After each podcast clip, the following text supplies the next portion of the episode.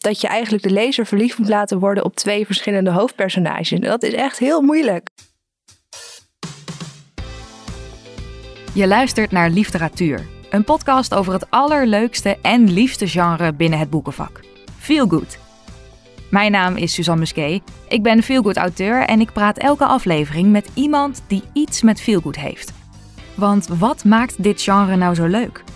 Ik weet dat, jij weet dat misschien ook en mijn gast van deze aflevering weet dat zeker. Deze keer spreek ik met Iris Visser. Iris Visser! Hoi Iris. Hoi. Hallo, wat fijn dat je er bent. Nou, fijn dat ik mag komen. Nou, ik ben heel blij dat je dat, zo, uh, dat, je dat ook zo vindt. um, ik heb jou vandaag uitgenodigd om het te hebben over tropes en clichés. Want jij bent, net als ik, veel good auteur. Um, je hebt inmiddels een aantal hele mooie boeken op je naam staan. Nou, dankjewel. en uh, daar zitten ook vanzelfsprekend een aantal tropes in. Daar gaan we het straks even over hebben. Mm -hmm. Wat dat precies is en wat überhaupt tropes zijn. En hoe je kunt voorkomen dat een trope een cliché wordt. Ja.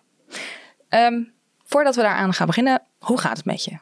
Ja, goed. Ik heb uh, net de Valentijnstraat afgerond. Die, uh, nou ja, dit weekend moet ik nog de redactie van deel 3 verwerken. Oh. Maar uh, ja, die is klaar en dan mag ik weer met het volgende project bezig. En op het moment dat deze aflevering verschijnt, want dat is op vrijdag 14 april. Dan is net deel 3 uit. Dan is net deel 3 uit, ja hè? En dat is stiekem ook nog mijn favoriete deel van de, van de serie. Dus. Oh, nou in dat geval weet ik wat ik ja. dan dit weekend doe. Wat niet dit weekend is, maar het weekend van Precies. de aflevering. Um, zoals ik al zei, ik uh, wil het met jou hebben over tropes en over clichés. Mm -hmm. uh, maar voordat we dat gaan doen, wil ik graag van jou weten wat jij hebt met Feel Good. En daar heb ik een rubriekje voor. En dat is. Een ode aan de Feel Good. Dus ik heb jou gevraagd of jij een ode aan de Feel Good wilt schrijven. Dat heb ik zeker gedaan. ben je er klaar voor? Ja, kom maar op. Dan start ik een muziekje voor je in. Ja. En dan zou ik zeggen, take it away. Een feel-good boek is voor mij eigenlijk een calorieloze chocoladereep. Als ik eraan begin, weet ik dat ik het heerlijk ga vinden en ik hoef daarvoor niet eens mijn riemengaatje losser te doen. Feelgood is een genre dat je laat lachen, zwijmelen en soms laat huilen. Het is ontspannen na een lange dag op werk en even verdwijnen in een andere wereld. Het is een genre met meerdere lagen dat naar mijn mening veel meer credit verdient dan het krijgt. Ja, we weten allemaal hoe het afloopt. Maar zoals een bergbeklimmer die het topje van de Mount Everest heeft bereikt zou zeggen, het gaat om de weg er naartoe. Het gaat om de weg er naartoe. Ja. Yay! Ik um, heb oh ja, muziekje weer uit voordat, je, voordat we nu een hele podcast lang met het muziekje opnemen. Mm -hmm. um, het gaat om de weg er naartoe. Ja. En dat vind ik heel mooi dat je dat zo zegt. Want um, een trope is een. De Nederlandse vertaling. Het heeft heel lang geduurd voordat ik een soort. Voordat ik dacht: is er eigenlijk een Nederlandse oh, die ken ik niet eens eigenlijk. Nee, hè? Nee. Nee, en dat komt ook mede omdat we natuurlijk heel veel in uh, het feel-good genre, zeg maar, wordt ook heel veel Engelstalig gelezen. Dus we hebben het ook heel veel Engelstalige termen en zo is gewoon. We hebben het over TBR's, uh, ja, te lezen lijsten, zeg maar. Maar een trope, toen dacht ik, ik ga even kijken wat daar dan een mooi, Een mooi Nederlands woord Nederlands voor woord is. voor is. En toen kwam ik eigenlijk op veelgebruikt verhaalelement. Oké. Ik vind trope lekker de bekken, maar... Ja, dat is ook zo. Dus dat is zo. Ja, dat is een, zullen we het toch op tropes houden Ja, dan? laten we dat doen. Maar dus in ieder geval, even voor de luisteraars, leg ik hem even voor de zekerheid even uit. Tropes zijn veelgebruikte verhaalelementen. Waarvan je weet dat als je, hem, als je een boek oppakt met die bepaalde trope, dan weet je dat dat verhaalelement erin gaat zitten. En een voorbeeld is bijvoorbeeld de friends to lovers of de enemies to lovers. Mhm. Dan weet je dus dat het verhaal zich ontwikkelt vanuit vriendschap naar geliefde. Ja. Of vanuit haters Ja. naar geliefde. Love die trope. Love die trope. En ehm, je weet wat je kunt verwachten.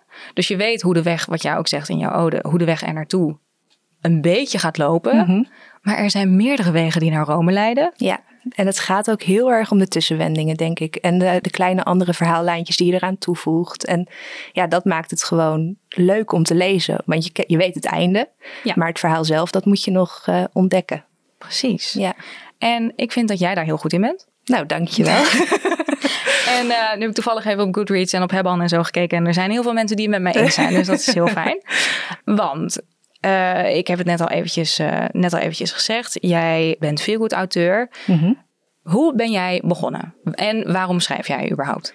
Nou, ik schrijf eigenlijk om dezelfde reden dat ik lezen ook heel leuk vind.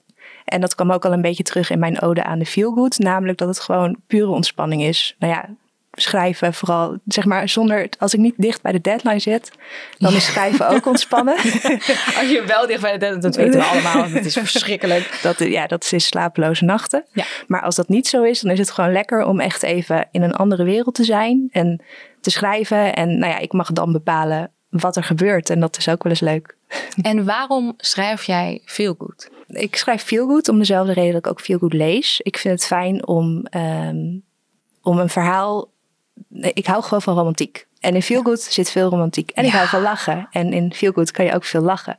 Dus ik vind het gewoon heel leuk om uh, een verhaal te lezen waarvan ik weet dat als ik het dichtsla, dat ik dan gewoon blij ben. En niet, niet nog helemaal eindeloos hoef na te denken over, over eh, waarom iets, iemand iets deed. Of waarom die is vermoord. Of waarom een favoriet personage ineens dood is. Weet je? Ja. Nou ja, er gebeurt ook wel in Feel Good. Want Jojo Moyes bijvoorbeeld. Oh, Jojo Moyes. Ik heb, ik heb nog nooit zo hard gejankt bij een boek als bij Voor jou. Ja, ik ook. Maar, Heel erg hard gehuild. Ja, en toch vergeef ik het haar omdat het gewoon een supermooi boek was. Ja, maar... en toch weet ze het voor elkaar te krijgen dat je hem dichtslaat en dat je hem gewoon even soort van zo naar je toe wil trekken en denken, oh, dat boek, oh, ja, dat is toch fantastisch? Ja, zeker. Dat is, dat is ook echt een talent hoor.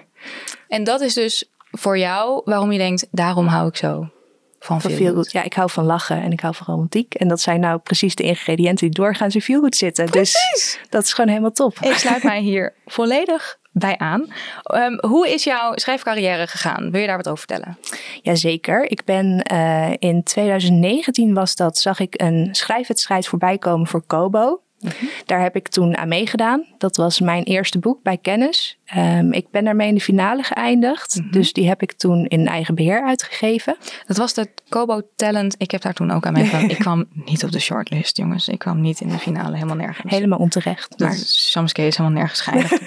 Let the record show dat uh, jij... Maar jij stond inderdaad in de finale en ik weet dat, ik weet dat nog. Ja? Ik weet nog dat ik toen... Uh, want daar kon je toen voor stemmen en zo. En dat was toen samen met Sweek, volgens mij. Klopt, ja. ja. En daar kon je toen voor stemmen. En toen zag ik jou... Stond er zo Iris Visser. En toen heette het ook bij Kennis, toch? Ja, hè? Ik weet niet meer hoe het heette eigenlijk. Ja, het zou heel goed bij kennis geweest kunnen zijn. En toen dacht ik, toen zag ik bij jou allemaal van die plusjes. En toen dacht ik, oh die Iris Visser, ik mag haar niet. Maar nu mag ik je wel. Maar, maar dat was echt wel een heel, um, uh, dat, dat, dat was inderdaad gewoon een heel leuke, een heel laagdrempelige wedstrijd ook om, om aan mee te doen. Omdat je Ja. gewoon je eigen verhaal kon uploaden. En, maar goed, dus toen ben Ja. je in de finale gekomen. En uiteindelijk is die, want je hebt niet gewonnen. Nee, die heb ik toen in eigen beheer. Ik heb het wel nog naar een Onterecht, aantal maar... uitgeverijen gestuurd, maar niemand wilde hem hebben. Mhm. Ehm, dus toen heb ik het in eigen beheer gedaan. En toen, eh, wat later, was corona en zo. En ja, wat moet je dan met je tijd? Ja. Dus toen kwam er een boeketschrijfwedstrijd voorbij. En toen dacht ik, nou, ik ga het gewoon nog een keer proberen. Romantiek, daar kan ik wel. Precies. Ja, hou ik wel van. Dus toen heb ik, eh, dat was een gevoelige snaar geschreven. En daarmee heb ik wel gewonnen, samen met nog vier andere sch- auteurs. En die is toen ook echt inderdaad in een bundel. Ja, die lag in de winkel. Dat is heel cool. Ja, fantastisch. Ja. Dat is zo gaaf. En ehm, ja, en toen heb ik eigenlijk besloten om bij kennis te herschrijven. Want die stond nog helemaal bol van de fouten en, en plotdingen die, die, die echt niet konden. Dus die heb ik er toen allemaal uitgevist, eh, op Kobo gegooid. Want toen heb je hem zelf uitgegeven daarna. Ja, ja, daarna heb ik Mhm. hem zelf. Ja. En ehm, nou ja, die ging toen eigenlijk best wel lekker. En dat was ook de eerste keer dat ik eh, eh, een, een account op Instagram aanmaakte. Want eerst had ik geen Instagram. En toen dacht ik, oh nou, toch maar eens kijken of ik daar iets Hoe mee kun kan. je nou als millennial gewoon geen Instagram? Ja. Oh, wat lijkt me dat heerlijk. Eigenlijk, ik wil dat ja, ook. ik, ja, ik had een veel rustiger leven voor. Nee. Voor- Vroeger in Ja. 2019, 2020, toen was Ja. het allemaal. Ja, mijn kat had wel een Instagram-account, maar ik niet.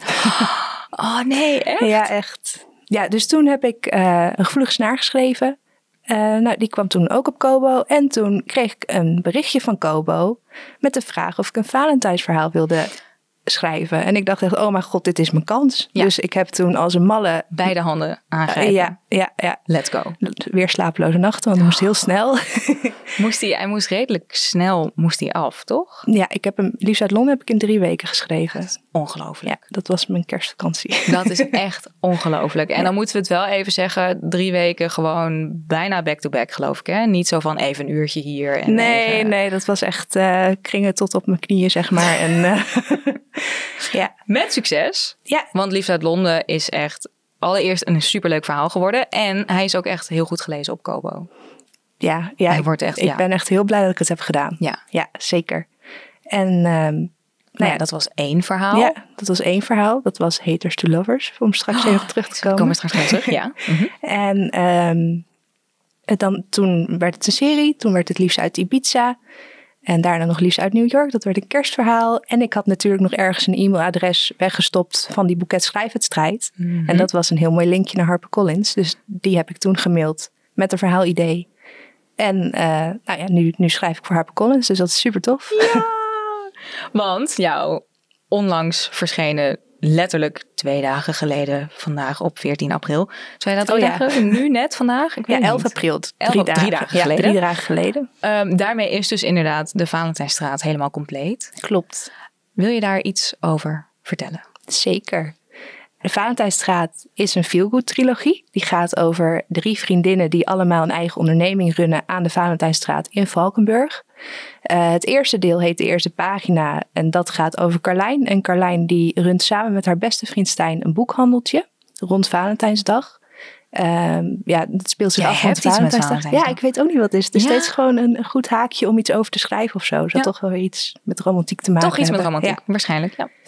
Ehm, ja, en de eerste pagina die gaat dus, die draait een beetje om Valentijnsdag. Want Carlijn en Stijn die organiseren voor Valentijnsdag boekendates. En dan ineens ligt er ook een boek tussen die boekendates die voor Carlijn bestemd is. Met een briefje van een geheime aanbidder. Oh. Maar ja, je moet het lezen om te weten van wie dat briefje is natuurlijk. Ja. En eh, deel 2, dat is de tweede ronde. Dat gaat over Lieke. En Lieke die runt een wijnproeverij, ook in Valkenburg. En eh, ze wilde eigenlijk uitbreiden, want het ging vet lekker. Maar dan wordt ineens het pand, wat zij eigenlijk al had afgesproken te kopen, wordt onder haar neus weggekocht door, jawel, haar ex. En dat is een mooi haakje naar Second Chance, Second Love. Chance Oh, spannend. Ja, en deel drie, dat is de derde acte en die gaat over Olivia. En Olivia die runt een theater aan de Valentijnstraat. En ehm, Olivia die heeft eh, in het verleden op de toneelschool in Maastricht gezeten. En daar heeft ze eh Finn Donovan, heet die, leerde, leren kennen. En daar had ze een grondige hekel aan natuurlijk. Dus dat is de Haters to Lovers. Terecht ook. Haakje. Haakje. Klinkt ook echt als ongelooflijk. Als een eikel, toch? Ja. Maar goed, toen hebben zij Romeo en Julia daar opgevoerd als eindtoneelstuk. En in het heden komt de theatergroep met Finn Donovan in haar theater Romeo en Julia opvoeren. Dus, maar Julia, de actrice die Julia speelt, die raakt geblesseerd. Dus dan is er ineens geen Julia meer. En wie heeft er nou, wie kan er nou beter voor Julia spelen dan degene die al een keer Julia heeft gespeeld? Dus dan, 100%. eh, ja, Dan moet zij invallen. precies. Ja. Spannend. Ja, ik, ik, ik hou hier heel... Ik heb dus nog... eh, ik, hij, hij staat echt heel, heel, heel, heel, heel erg... Ik moet nog één boek uitlezen en dan ga ik beginnen met de Valentijnstraat. Dus op het moment dat deze podcast is verschenen, kan ik nu alvast een soort van stukje erin knippen van het is echt heel leuk. maar ehm, ik heb jou uitgenodigd voor deze aflevering om het te hebben over tropes en clichés. En eh, ik heb net natuurlijk al eventjes uitgelegd wat dus tropes zijn. Ja, ik ben nog steeds voor veel gebruikte verhaalelementen, maar het maakt niet uit. Dit is niet, eh, is niet erg. Tropes, we houden het op tropes. maar nu heb ik dus eventjes een lijstje gemaakt van, van tien veel voorkomende tropes. En nu moet ik erbij zeggen, in romance boeken en in feelgood boeken zijn tropes, komt dat gewoon, dat is bijna een soort van standaard element. Maar tropes worden in nou, bijna elk verhaal, elk boek, elk genre, televisieseries, films, kom je ze wel tegen. Ja, zeker. Ik denk dat dat eh, ook wel bij detectives gebeurt. Als je dan, ehm, bijvoorbeeld als je het dan eh, naar Castle kijkt, die serie, dan heb je in principe ook haters to lovers, wat er dan gebeurt tussen Castle en Beckett. Alleen dat heeft dan een iets minder prominente rol dan eh, moordzaken oplossen. Ja. En in Feelgood is het natuurlijk zo dat in principe die trope is wel echt een grote lijn in het verhaal zelf. Dat is ook een beetje waarom je het boek oppakt. Ja, eigenlijk. zeker. Je wil dat ook gewoon. Als je Ja. begint met feel good, dan, dan verwacht je dat en dan wil je dat. Maar je hebt bijvoorbeeld ook in, in eh, fantasy, YA fantasy, ehm, de enige persoon die de wereld kan redden. Of eh, in ja, ja, inderdaad. Dat Harry is Potter. de uitverkorene. ja, ja, de uitverkorene. Die, dat is natuurlijk ook. Dat Ja. is in zekere zin ook een verhaaltrope. ja, zeker. Je weet, waar 9 van de 10 keer eindigt het ook gewoon goed. Net als Frodo, die dan ook toch nog dat ringetje in de, in de Mount of Doom weet te pleuren. Ja, het is... Spoiler, nee. Ah, als je die nog niet kent, dan... Ja, eh, dan is er echt, dan Ja. heb je echt onder een steen. eh, nee, dat klopt. ja. Nou ja, en Ehm, Harry natuurlijk ook. Ja. En hij ook, ja. Dus je weet eigenlijk ook wel een beetje. Denk je dat dat ook het, het, het, de reden is waarom mensen inderdaad boeken met bepaalde tropes oppakken? Omdat het echt zo is van je weet wat je ongeveer kunt verwachten. Ja, ik vind dus voorspelbaarheid helemaal niet erg. Ik, ik lees wel eens, wel eens, wel eens eh, reviews van mensen, niet per se over mijn eigen boeken, maar gewoon in het algemeen. Dat er dan wel gezegd wordt, eh, ja, je weet al wat er gaat gebeuren. En het is wel soms wat cliché en het is niet, ja. Maar dan denk ik, ja, en als je dan, als iets origineel zou zijn, dan krijg je ook weer terug vaak van, Het liep anders dan ik gedacht had. En ik, ik had het toch leuker gevonden als het wel een goed einde had gehad. Ja, dat soort dingen. Ja. Dus er is altijd een groep voor wie je het niet helemaal goed kan doen. Mhm. Maar als ik voor mezelf spreek, eh, ik vind voorspelbaarheid niet erg. Want dat Ik is ook wat ik wil als ik een boek oppak. Dat, ik hou ervan. Ik vind het juist heel lekker dat je weet dat je sowieso bij Feelgood weet je dat het wel op een manier goed afloopt. Precies. En je kan het, je kan het wel interessanter maken door eh, leuke tussenwendingen toe te voegen. Of, of kleine andere verhaallijntjes. En daar wat meer mee te spelen. Die, die toch wat verrassender zijn. Maar ik denk dat de hoofdlijn, eh, die moet gewoon goed eindigen. Soms niet, maar meestal wel. Ja, soms wel, ja. En als het dus, want op het moment dat het cliché wordt, dat is, dan is het eigenlijk ehm, een trope wordt een cliché op het moment dat het echt zo voorspelbaar wordt uitgewerkt dat je denkt, ja hoor, ja, die zag ik echt van mijlenver Ja, aankomen. precies. En, eh, maar dat kan ook in, in, in, in zinsgebruik zijn, in de dingen als eh, haar hart klopte in haar keel. Mhm. In YA zit er toevallig heel vaak dat ze een adem inhoudt waarvan ze niet wist dat ze er adem ingehouden had of zo. Ja, dat weet je natuurlijk met al die boeken die jij voorleest. Ja, Ja. die zit er heel. Die, Ja. Hij komt vaak, eh, hij Vaak komt terug. vaak Ja. voorbij. Ehm, maar inderdaad, clichés zijn helemaal niet zo heel erg. Kunnen we die conclusie eigenlijk? eh, Nee, ik vind van niet. Ik denk Nee. dat er ook mensen zijn die het minder met me eens zijn. Maar ik, vind, ik vind clichés niet erg. Nee, Nee, en zeker binnen het feelgood genre kun je daar ook een klein beetje. rekening mee houden. En anders moet je geen feel goed lezen. Ja, dan moet je gewoon, dan ga je gewoon voor iets anders. Ja. Dus ik heb er tien op een rij gezet. Yes. En we nemen ze eerst gewoon even allemaal door. En dan wil ik eigenlijk daarna even met jou kijken hoeveel jij daarvan kunt afstrepen, hoeveel Nou. ik kan afstrepen. ik, heb, ze- ik moet zeggen, er zijn er heel, heel, heel veel. Er Ja. zijn enorm veel tropes. En dan wordt het een aflevering van 3,5 uur. Mhm. Daar ehm, heeft niet iedereen zin in. Dus ik heb er gewoon tien gepakt. en ehm, even kijken, de eerste. Dat is de meet cute. Dus een memorabele eerste ontmoeting waar je vlinders van krijgt. Wat vind jij van de meet cute? Kan heel leuk zijn. Ik vind dat... ehm, ja, ik heb, er, heb jij een goed voorbeeld van meet, cute? Nou, eigenlijk vooral gewoon het moment dat ze in de supermarkt allebei naar hetzelfde product, eh, allebei naar dezelfde toiletrollen Of dat ze, dat, ze, dat ze een eh, pyjama willen kopen in de V&D en dat hij een pyjama broek wil en zij een pyjama shirtje. En dan denken van, Ja. kunnen we het samen kopen? En dan Of ze struikelt en ze valt in zijn armen. oh ja, dat, is ook wel een dat is eh, ook wel traditionele. En dan kijkt ze omhoog in de twee mooiste blauwe ogen die ooit Precies, gezien. ze altijd blauw of licht of Ja, groen. Ja, maar er zijn vaak. wel meer oogkleuren. Maar ja, je hebt niet zo heel veel, je hebt niet zo heel veel keus. Nee, dat denk ik ook wel eens. Soms dan ben ik aan het schrijven en denk ik... Volgens mij gebruik ik gewoon heel veel dezelfde man of zo. Dat Heeft hij ja, jezus. Maar verder Ja. is het ook gewoon, het is blauw of bruin of groen, ja, grijzig. Grijs, ja, grijs gebruik ik ook wel eens. Ik heb wel eens voorbij zien komen dat iemand dan heel, heel hard probeerde om er dan een soort, ik weet niet. eh, Ik heb een keer een boek gelezen over iemand met paarse ogen. Dat bestaat dus echt. Ja, maar dan is het fantasy. Nee, dit was Nee. echt... Dat is toch fantasy? Nee, het schijnt, echt, ja, het schijnt echt een soort genmutatie te zijn. Dat sommige mensen die, die hebben paarse ogen. Er is ook zo'n hele bekende actrice van vroeger. Nu moet ik eigenlijk de naam zeggen, maar de naam Ja, ken ik dat niet meer. uit. Dat googelen we wel even. Ja. Die heeft paarse ogen. Wauw, Ja. maar paars is mijn lievelingskleur. Dus dat ik, eh, ik ga toch even kijken of je dat ergens kan, eh, kan regelen. Jeetje, paarse ogen. Ja. Maar weet je, dat was het een goed boek? Weet je nog welk boek het was? Ik weet het echt niet meer. Ik lees zoveel. Ja, nee, dus echt, dat- eh, maar een boek over iemand, straks even googlen, iemand met paarse ogen. Wauw. Oké, nummer twee. Forced proximity, oftewel gedwongen bij elkaar, vast in de lift, ingesneeuwd. Ja. Ehm, er is maar één bed. Die vind ik heel leuk. Er is maar één bed. Ik moet dus iets, ik moet even iets kwijt over er is maar één bed. Ja, Want ik vind het niet zo erg. ik ook niet. Ik vind het heel leuk. Mensen zeggen dan altijd, er is maar één bed. Dat is echt, oh nee, huh, er is maar één bed. Maar ik vind het niet zo, sowieso vind ik het niet zo erg om gewoon, ja, dat betekent dan niet dat, dat er wat gebeurt. Of Nee, wel. nou, heel vaak wel. Maar kijk, dat is dan weer zo'n mooi bruggetje van als je het niet cliché wil maken. Je kan er ook voor kiezen dat het niet gebeurt. Dat je dan als lezer verwacht dat er iets gebeurt. Maar als je samen in een bed ligt, dan kan er natuurlijk ook heel veel spanning ontstaan. Zonder Ja. dat dat echt tot iets leidt, zeg Ja. maar. Dat- Dus ja, in die zin kan je cliché erg. gebruiken en het toch net een andere wending geven dan verwacht wordt. Heb ik niet gedaan, maar het kan wel. Maar het had gekund. Het had gekund. Dat is nummer twee, forced proximity. Nummer drie, second chance love. Ja, die heb ik ook gebruikt in de Valentijnstraat. Ja. Oké, wacht. Daar hebben we het zo meteen even. Voordat we, ik, ik maak even de hele, ik maak eerst even de hele zin af. Dan gaan we hem, eh, dan, de hele zin af. De hele, De- de hele lijst De hele lijst. Eh, second chance love. Ehm, nummer vier, fake dating. Ja, Doen alsof je aan het daten bent en dan stiekem toch niet daten, maar wel verliefd op elkaar worden. En dan uiteindelijk precies. Ja. Nummer vijf. Dat is één van mijn favorieten. Ik weet dat het ook misschien wel jouw grootste favoriet is. Enemies to lovers Oh ja, of haters to lovers. die heb ik heel vaak gebruikt en die ga ik ook nog heel vaak gebruiken. Dat, dat komt nog heel vaak Ja. terug. Maar die is toch, oh, die is zo heerlijk. Ik hou zo van. eh, Ja, Ja, ik hou gewoon van dat gekibbel. Dus die hoofdpersonages, als dat gewoon goed is uitgewerkt, oh Ja. heerlijk. gewoon echt heerlijk.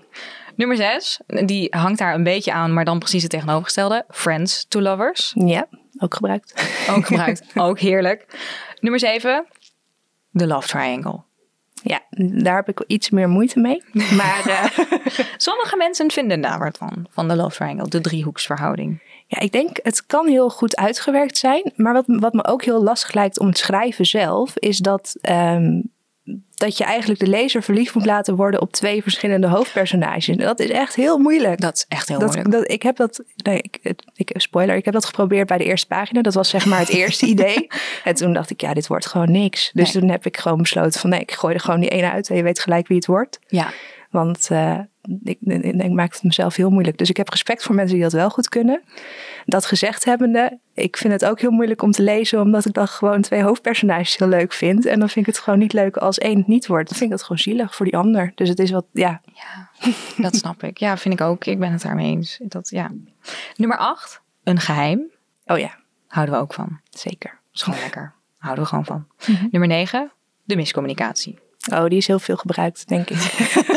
Die wordt ook veel gebruikt. Het is ook heel makkelijk. De- Om- de- ja. ja, het is gewoon een makkelijk dieptepunt. Ja. En nou ja, soms ook, ja, het, het hangt er heel erg vanaf hoe het wordt uitgewerkt. Het is gewoon een veel gebruikt. Want je, altijd als je, als, je, als je een verhaallijn hebt, je wil gewoon dat er eventjes, dan gaat het goed, dan heb je een hoogtepuntje, dan is er een dieptepunt en dan komt het weer Ja, goed. er moet een conflict in. Precies, een conflict. Dat, Ja. is al, dat, is gewoon, dat moet. Dat moet. En de miscommunicatie wordt gewoon veel gebruikt. En Ja.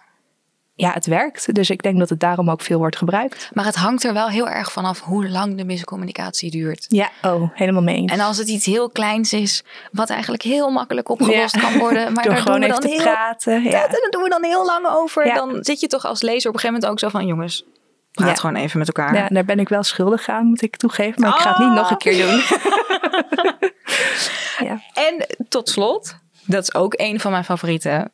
Grumpy versus Sunshine. ja, hou ik van. Eén van beide is heel boos en chagrijnig. En eentje is heel zonnig en opgewekt. En heel vaak wordt dat ook gecombineerd met haters to lovers, Ja. vind ik. Ja, Ja, terecht Ja. ook. Want dat is ook, dat, dat is logisch. heel lekker bij elkaar. Ja, zeker. Als we dan dit rijtje zo hebben. De meet cute. Ja, Heb jij die gebruikt? Mm, niet echt. Ik heb wel liefst uit die pizza, er was wel een meat, maar die was niet heel cute. Ehm, maar ze vonden elkaar wel leuk bij de eerste ontmoeting. Dus in die zin heb ik die wel een keer gebruikt. Ja. En jij?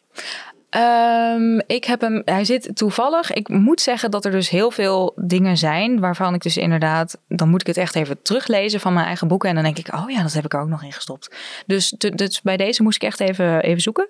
Mhm. Maar in Marathons en Mokkataart is het zo dat hoofdpersoon Abigail naar een stuk mokkataart kijkt. En dat Robin, haar love interest, dan zegt: Ik zou willen dat iemand ooit naar me keek op dezelfde manier als jij nu naar dat stuk Oh. mokkataart kijkt. En dat is toch wel, ja. Dat is heel cute. Nu moet ik zeggen dat ze volgens mij dan niet opkijkt en in de mooiste grote blauwe ogen die ze ooit gezien heeft. Maar ik geloof dat er wel een sprankeltje in zit. Maar Oh ja. ja, dat hoort er ook gewoon een beetje bij. Ehm, nummer twee. Gedwongen bij elkaar. Forced proximity. Er is maar één Ehm. bed ingesneeuwd in de lift. Heb ik nog niet gebruikt. Niet ingesneeuwd in de lift, maar ingesneeuwd bij elkaar in de lift. Ehm, die heb ik nog niet gebruikt. Nog niet gebruikt. Ga ik wel gebruiken, maar dat eh In hou die nog staat even ergens open. op de backlist Precies. voor een volgende.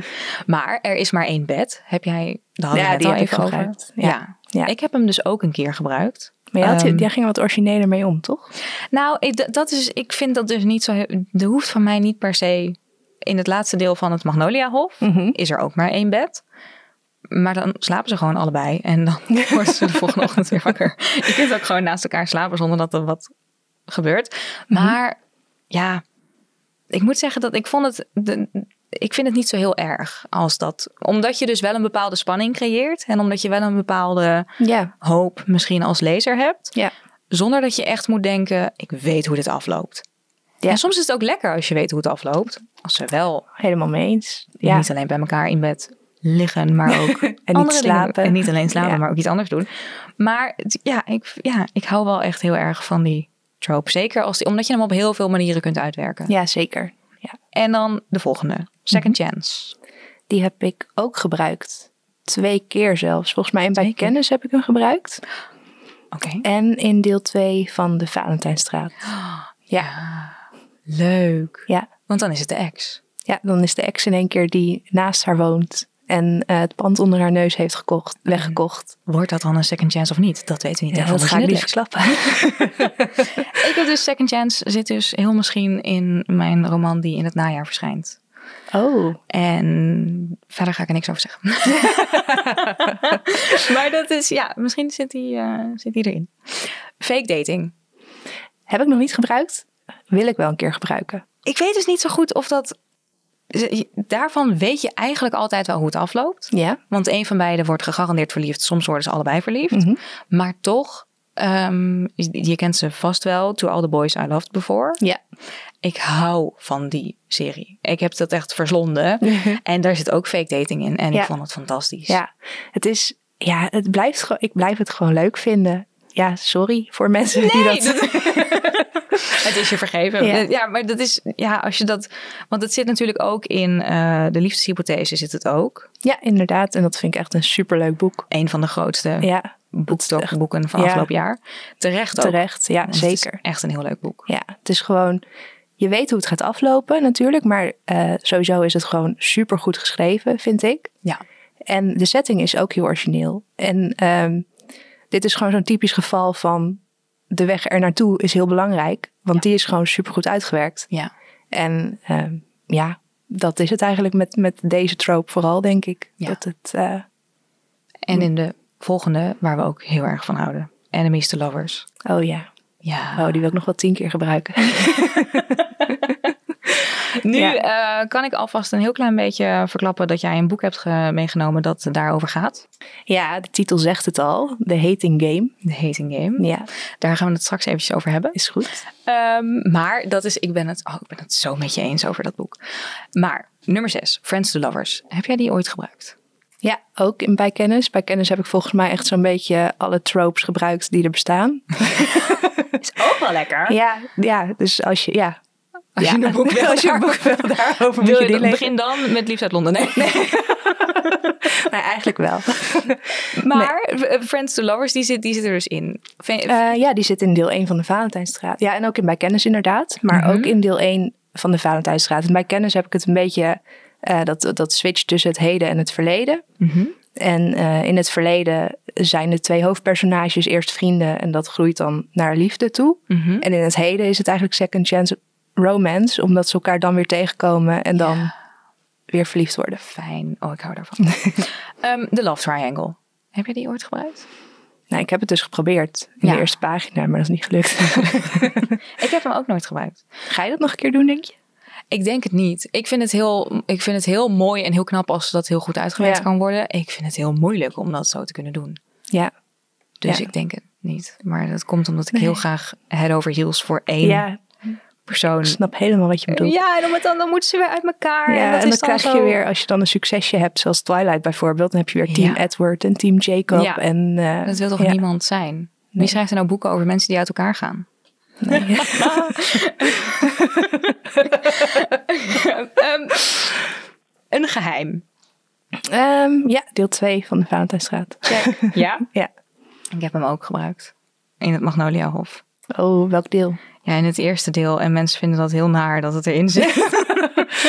Oké. Dat er iets wordt achtergehouden. dus daar gaan we het even niet over hebben. en dan komen we ook meteen bij de volgende. Want de miscommunicatie. Die zit eigenlijk ook... Ja, die zit... Ik denk dat er in bijna elk, bijna elk veel boek wel een moment zit waarop er korte het- miscommunicatie Het, kan ook, het kan ook heel veel eh, minder duidelijk zijn. Bijvoorbeeld de miscommunicatie. Bijvoorbeeld bij Haters to Lovers. Als we het dan even een terugkoppelingetje naar de hating game Mhm. mogen hebben.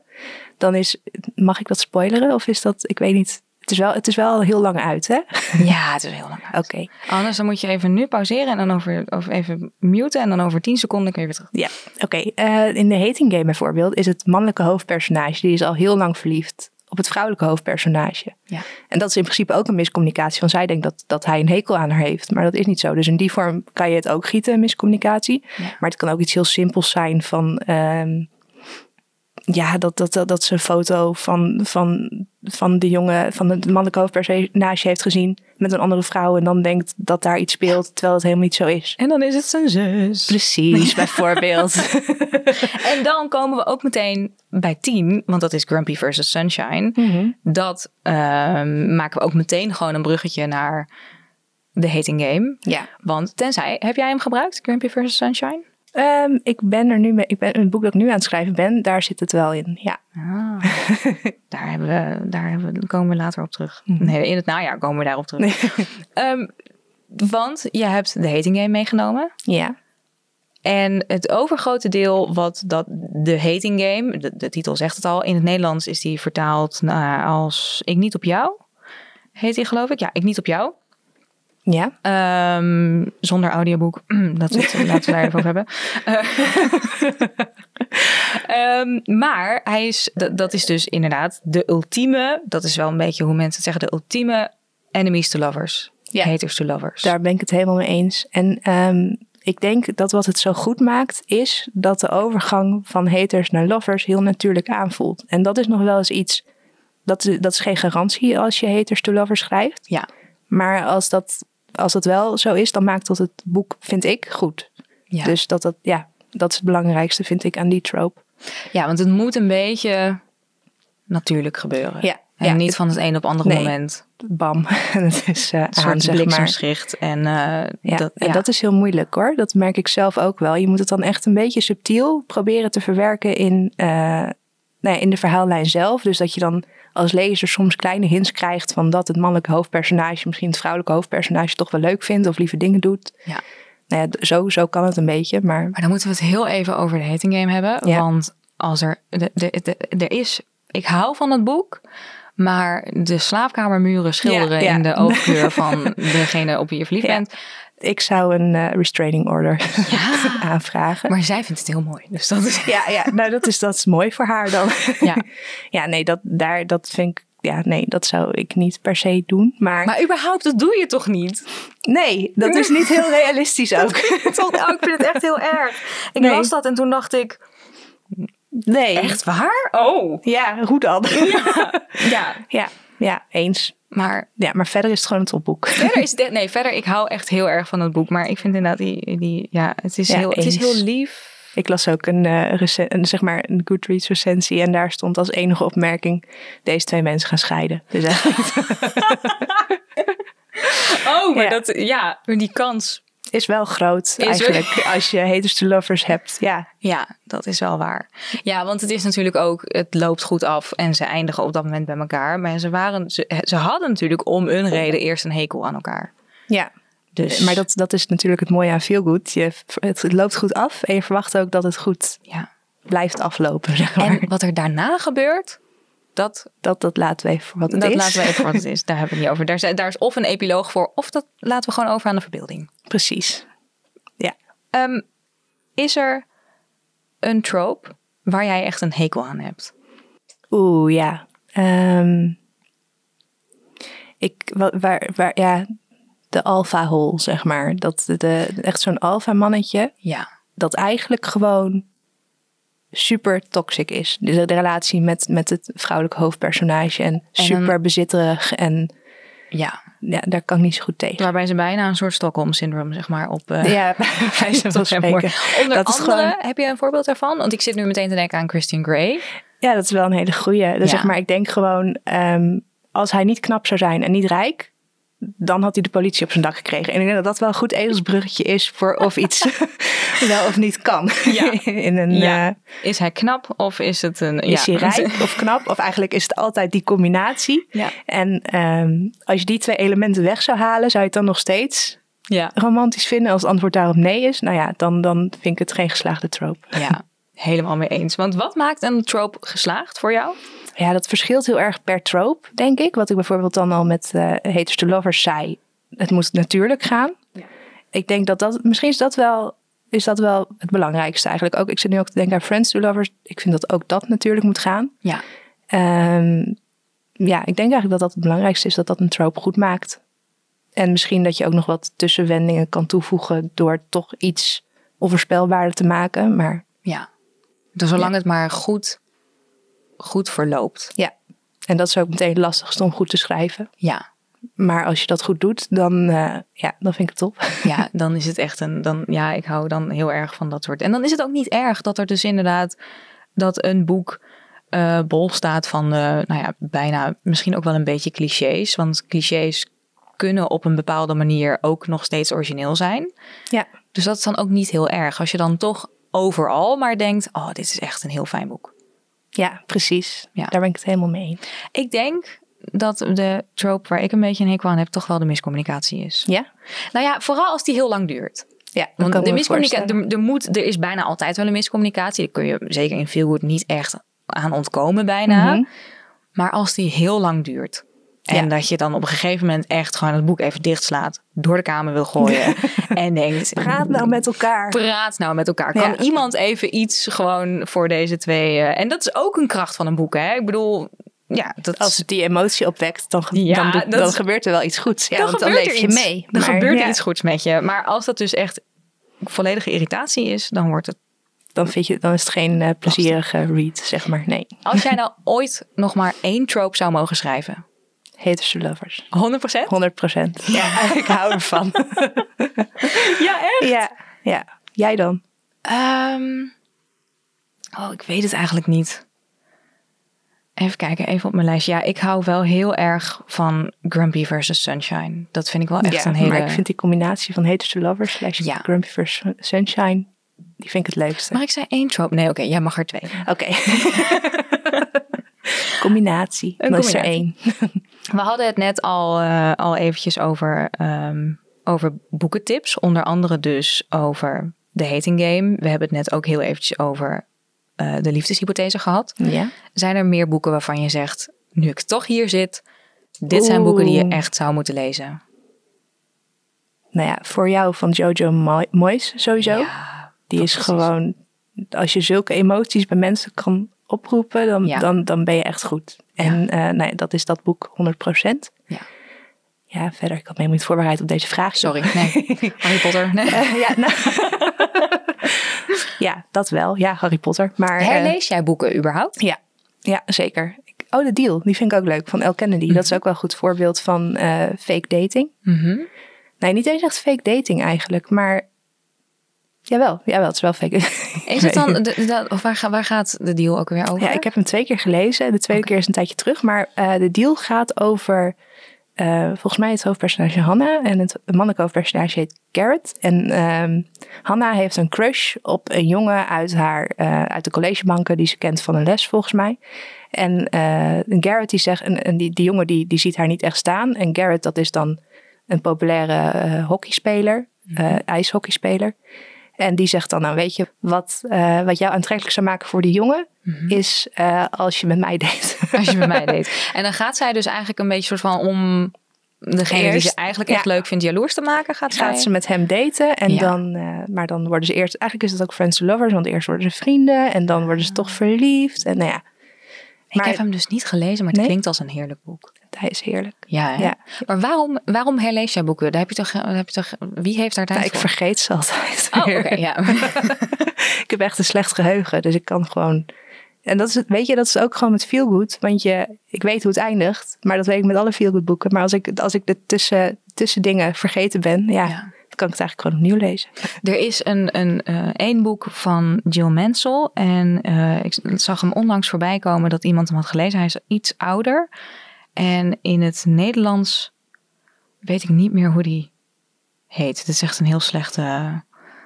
Heel, heel, heel slecht stukje. In het Engels is het in elk geval eh, Three Things About You, volgens mij. Mhm.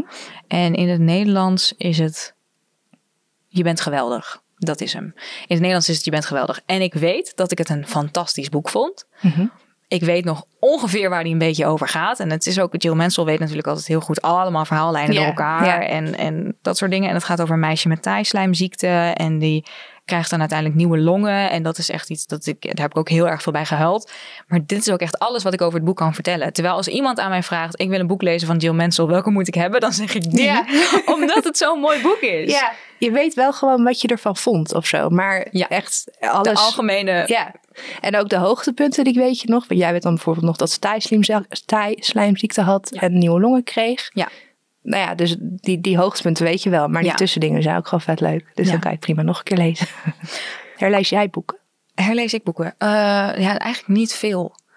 Omdat er zoveel goede boeken zijn. en nieuwe boeken zijn.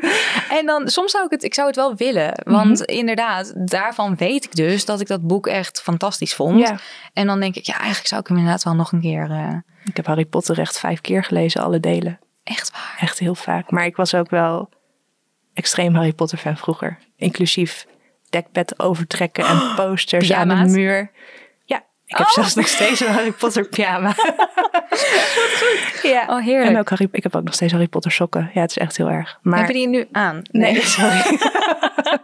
Maar in het Nederlands en in het Engels? Of alleen Nederlands? Of heb je ze... Eh, ik heb ze in het Engels en in het Nederlands. Ja, het was echt extreem. Ik heb het, ja, ik heb het al, ik heb ook, ook Harry Potter games en zo. En ja, ik was, eh, ik was hardcore fan. Hardcore Ja, fan. Zeker. Ik sliep nog net niet op de stoep van de boekhandel, zeg maar, voor als een nieuwe deel uitkwam. Maar er waren mensen die dat deden. Oh, ik Ja. vind dat fantastisch. Mooie tijd was dat. hè. Ik kan me ook niet, volgens mij zijn er niet echt meer boeken waar mensen echt zo voor gaan als voor Harry Potter. Ik Dat je- weet dat van Harry Potter was er ook... Op een gegeven moment gingen boekhandels volgens mij ook echt om middernacht open, Ja. geloof ik, toch? Ja, hè? ja, omdat het dan verkocht werd. Ja. Kun je het je voorstellen dat boekhandels midden in de nacht open gaan voor een... Nee, echt niet meer.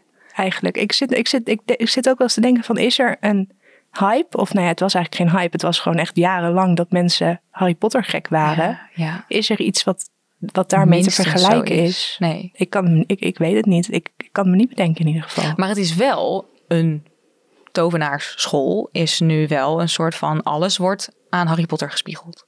Ja, dat is waar. Wat ik terecht vind trouwens. Is dat dan ook een trope? Ja, Een tovenaarsschool. Nou, we kunnen er eentje van maken bij deze. Bij deze is het een, eh, is het een trope. Maar gesproken over de boekhandel. Ehm, want in elke aflevering vraag ik ook altijd aan een boekhandelaar of zij een tip hebben. En dat is een rubriekje. En dat rubriekje is.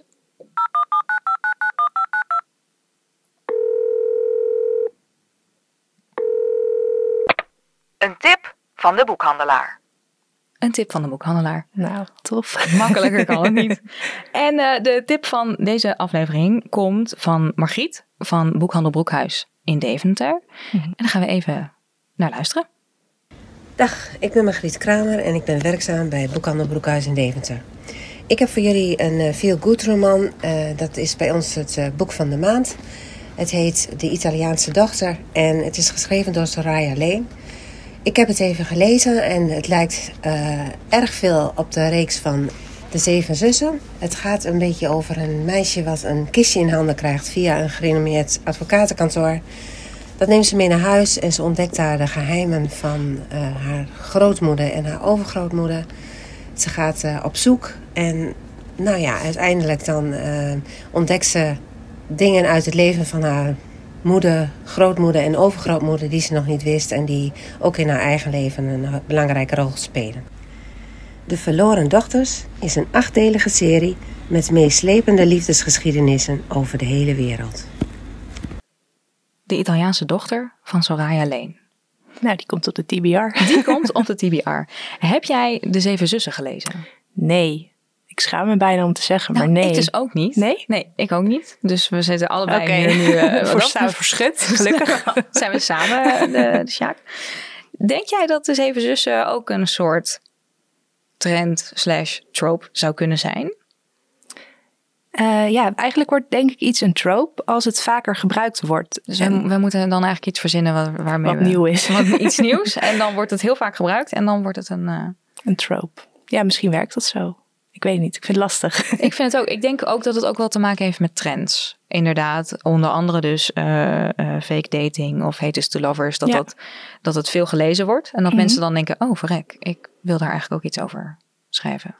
Ja, en het is ook, ik denk ook als je iets heel leuk vindt om te lezen, dan wil je ook zelf iets schrijven wat je net zo leuk vindt. En het is toch een beetje wat, wat je voorkeur is om te lezen, is ook jouw voorkeur om te schrijven. Ja. Dus ja, ik denk dat het zo eh, een beetje voort, voort, voort blijft. En als lezer, Rollen. dat je dan ook denkt, ik wil eigenlijk meer boeken die hierover gaan. Ja, Het schijnt zelfs zo te zijn dat kerstmis dus een trope is. kerstmis. Ja, gewoon als zijn een kerstmis in een feelgood boek, dan is het dus gewoon, dan kun je dus gewoon, maar ja, dat is meer een soort thema of zo. Ja, precies. Ja. Ja, het- volgens mij kerstboeken die worden ook echt mega veel, vooral feelgood kerstboeken, die worden ook echt heel veel gelezen in de aanloop naar kerst, want je wil gewoon die sfeer. ja Dat vind ik zelf ook vet leuk. Lees jij kerstboeken alleen maar rond kerst of ook? Ehm, Dus niet ook per met, se, met want 30 kijk- graden buiten Nee. in de zomer? Of, eh? ik denk wel dat ik sneller geneigd ben om een kerstboek te pakken rond kerst. Ja. Maar eh, het een sluit het ander niet uit. Als ik denk het is een leuk verhaal, dan kan ik het ook prima eh, op het strand lezen met een cocktail. En Ja. ja. Met een cocktail. Ik heb nog nooit een cocktail op het strand gedronken. Zonder maar- cocktail. Eh, Gewoon op het strand in Ja, de zon. Lekker Precies, aan zee. Ja hoor, onder de parasol, ingesmeerd en wel. precies. Ehm, met deze boektip van Margriet van Boekhandel Broekhuis in Deventer zijn we aan het einde gekomen van deze podcast. Ehm, Iris, ik wil jou heel erg bedanken voor dat je te gast wilde zijn. Nou, nogmaals bedankt dat ik mocht komen. Ik vond het heel leuk. En eh, je hebt dus Instagram, zijn we dus net achtergekomen aan Ja. het begin van deze aflevering. We kunnen je daar volgen. Wat is je Het Iris schrijft. Iris schrijft? Met een laag streepje tussen Iris en schrijft. Iris, laagstreepje, schrijft. Ehm, huishoudelijke mededeling literatuur is ook te volgen op Instagram via het literatuur. Ik ben ook te volgen via het Suzanne Muskee. In de volgende aflevering spreek ik met boekenblogger Marleen van Favorites over boekenbloggen. Nou, lijkt me superleuk. Het wordt een hele leuke aflevering. En eh, dan rest mij eigenlijk niets anders meer te zeggen dan Iris, nogmaals bedankt dat je er was. En zoals altijd sluiten we hem af met tot de volgende. En veel liefs. Doei!